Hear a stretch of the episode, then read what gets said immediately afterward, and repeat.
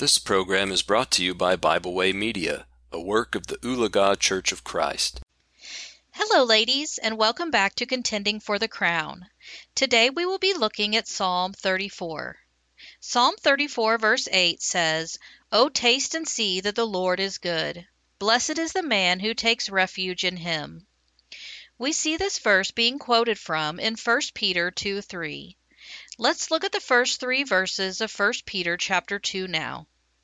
So put away all malice and all deceit and hypocrisy and envy and all slander. Like newborn infants, long for the pure spiritual milk, that by it you may grow up into salvation, if indeed you have tasted that the Lord is good. In order to grow up into salvation, we must first taste and see that the Lord is good. This is a foundational principle of God's Word.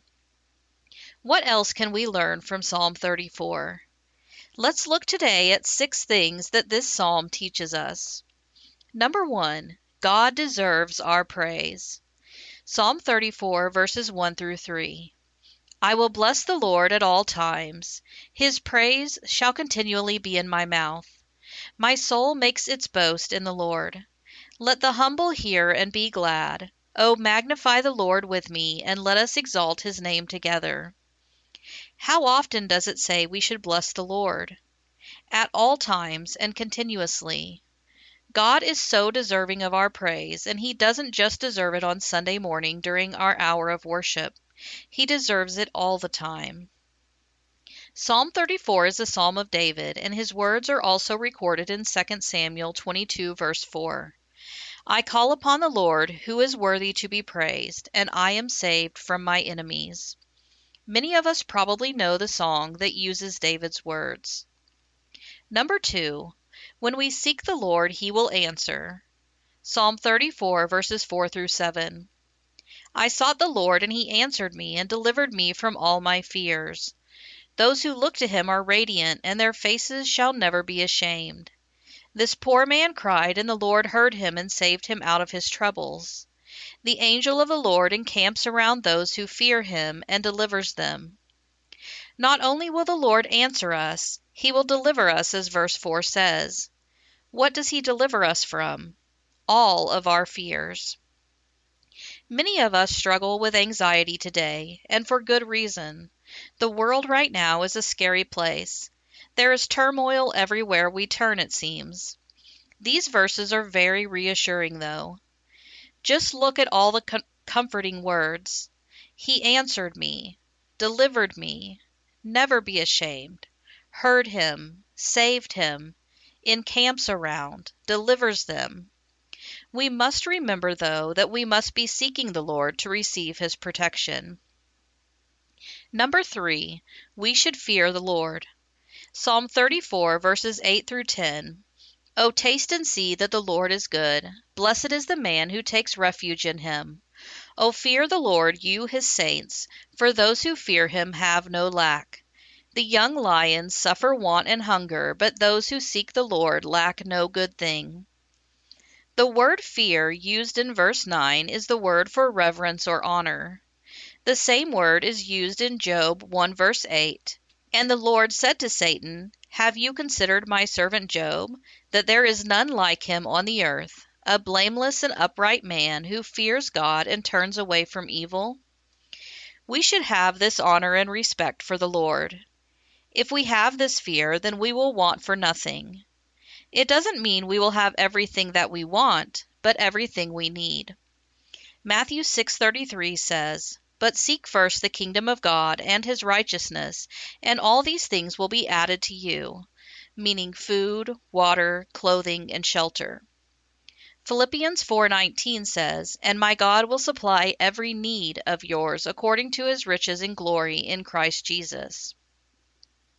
Number 4, the fear of the Lord is learned. Psalm 34, verses 11 through 14. Come, O children, listen to me, I will teach you the fear of the Lord. What man is there who desires life and loves many days, that he may see good? Keep your tongue from evil and your lips from speaking deceit. Turn away from evil and do good. Seek peace and pursue it. In order to honor and respect the Lord, we must learn righteousness. Psalm 24 Psalm 25 verses 4 through 5 and 8 through 10. Make me to know your ways, O Lord. Teach me your paths. Lead me in your truth and teach me, for you are the God of my salvation. For you I wait all the day long. Good and upright is the Lord. Therefore he instructs sinners in the way. He leads the humble in what is right and teaches the humble his way. All the paths of the Lord are steadfast love and faithfulness for those who keep his covenant and his testimonies. We are not born sinners, but eventually we will all begin to go down the path of unrighteousness. Therefore we must learn righteousness. Romans 3:23 For all have sinned and fall short of the glory of God. Number 5. The Lord hears the righteous. Psalm 34 verses 15 through 18. The eyes of the Lord are toward the righteous and his ear toward their cry.